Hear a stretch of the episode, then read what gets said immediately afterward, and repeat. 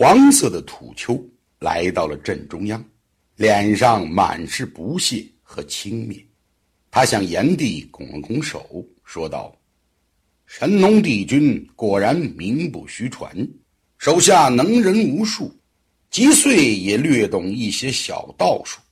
今天就向帝君领教一番。”话音落地的同时，只见吉穗眼观鼻，鼻观口，口问心，口中念念有词，一俯身，整个人一下子不见了。地上却真的堆起了一个土丘，只见那土丘不断从中间向四周涌出无数流动的黄沙，越聚越多。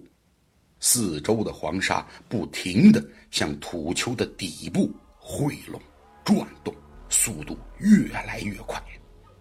刹那间，强大的气流被从四面八方吸入漩涡的底部。转瞬间，那土丘竟然凌空飞了起来，以更加强大的力量翻腾、汹涌着冲向了天空，掀起狂猛的沙暴。不断的将周围的碎石、落叶、杂物吸入气旋中间，汇拢旋转。只见这巨大的沙暴气旋以迅雷之势，向着炎帝的阵营就冲了过去。众人只觉得身边的一切几乎都被这暴虐的狂沙吹得凌乱不堪。前排护卫的几名勇士站立不稳，一个踉跄。就被沙暴刮倒在地，旁边的勇士伸手去拉，却也一同被狂风卷倒。一时间，几名倒地的士卒竟被强大的气旋卷到了空中，绕着气流飞快的旋转，一眨眼的功夫便被吸入了中间翻腾的漩涡，不见了踪影。待几名士卒从漩涡的另一边被抛出来的时候，早已经血肉模糊，死于非命。炎帝阵营的一干勇士顷刻间就被刮得东倒西歪，丢盔弃甲，一时阵脚大乱。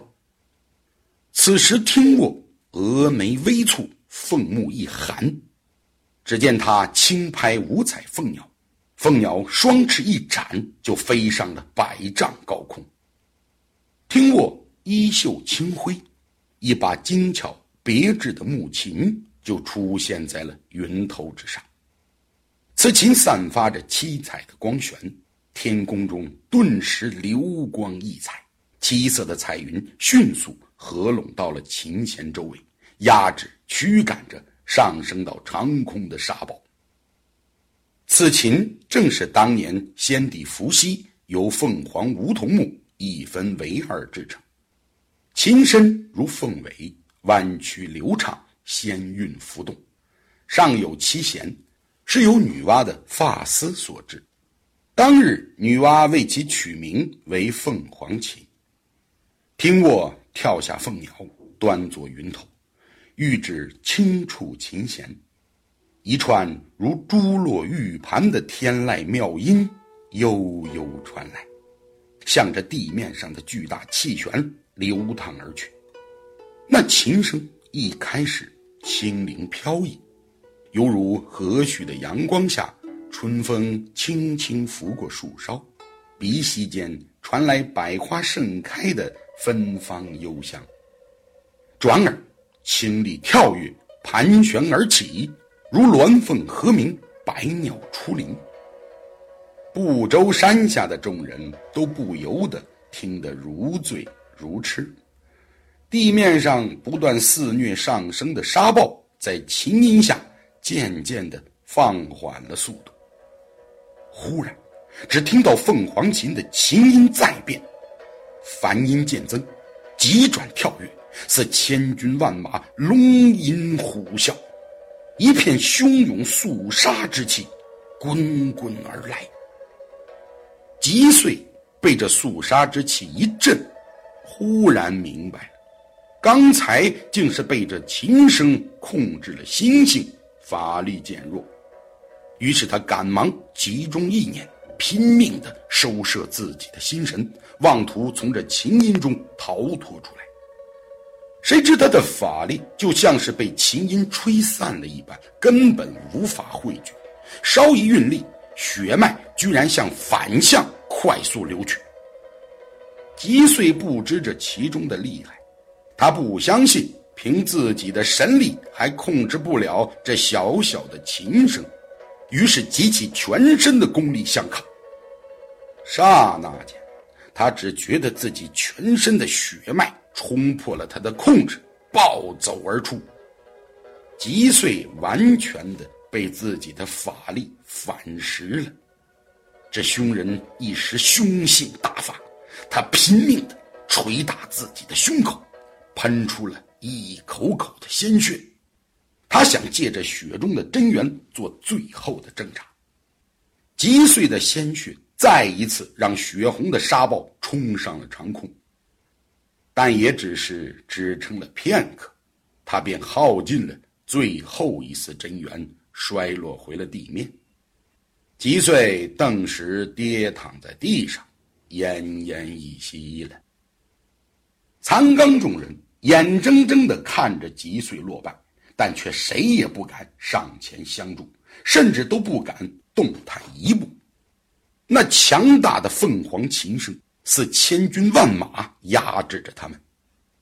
残刚只觉得五脏六腑都快被这汹涌的琴声震碎了。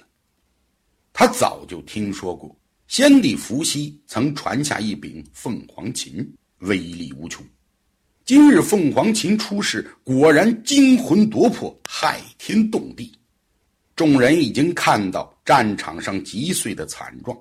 甚至，如果此刻运力相抗，就会如击碎一样，血脉倒转，全身爆裂而死。所以，此时只要有法力在身的人，只能勉强护住心脉，如石头一般定在原地，一动都不敢动。而没有法力的士卒们，却都沉浸在美妙的琴音里，随着琴声，或哭或笑。陶醉痴狂。众人不知，这凤凰琴原是先帝伏羲送予女娲的定情信物。女娲因疼爱女儿，在女登与少典成婚时，便送予了女登。炎帝与听沃成婚之后，听沃最喜抚琴。那一日，听我正在江水畔，和着百鸟的歌声抚琴给炎帝听。那琴声飘渺悠扬，是百鸟和鸣。女灯也被这美妙的琴声所吸引，她远远地走了过来，听我弹奏的琴音，或高或低，或轻或响，有如高山流水，又如百鸟争鸣，反复变幻，悦耳动听。女灯听得如醉如幻。在这如天籁般的琴声里，她想起了曾与妹妹傅宝承欢父母膝下，也想起了与少典婚后自己度过的幸福岁月。一曲终了，女灯含笑对听沃说道：“沃儿，你真是神乎其技，实属除先帝外最善抚琴之人呐。既如此，今日母妃。”就将先帝的凤凰琴传于你，此琴能弹出这世上最美的琴声，而且凤凰琴发出的琴音能支配万物心灵，普通人听了可以心境祥和，有益无害；但对修习法力的人则大为不同。若是不懂这琴音仙曲，又运用仙法以力相抗，就会被法力反噬。所以，沃尔，你要谨慎用之。说完，女灯衣袖一挥，一把古朴典雅的木琴就落在了听沃面前。炎帝夫妇二人大喜，一同谢过母妃。但因每次抚凤凰琴要消耗仙力，听我虽一直把凤凰琴带在身边，却极少将此琴展于众人面前。今日大敌当前，吉遂以狂暴之力戕害炎帝部族勇士，听我不得已，这才让这凤凰琴出世，阻止击碎的邪恶之力。再看战场上，虽然琴声是向着残刚部族挥洒而去的，但仅仅这凤凰琴的余音也非同小可。女桑、世墨及三位司官均闭目调息，不敢妄动。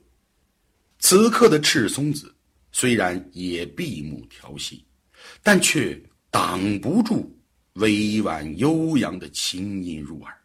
那琴声，仿佛不是来自于凤凰琴，而是来自于自己的心灵某处。何人幽抚琴，铮铮扣我心。世墨身边。那一袭火红衣衫的印寒姑娘，则随着音律的起伏入迷倾听，面露微笑，目光中流露出浓浓的情意。是谁人能让印寒姑娘钟情呢？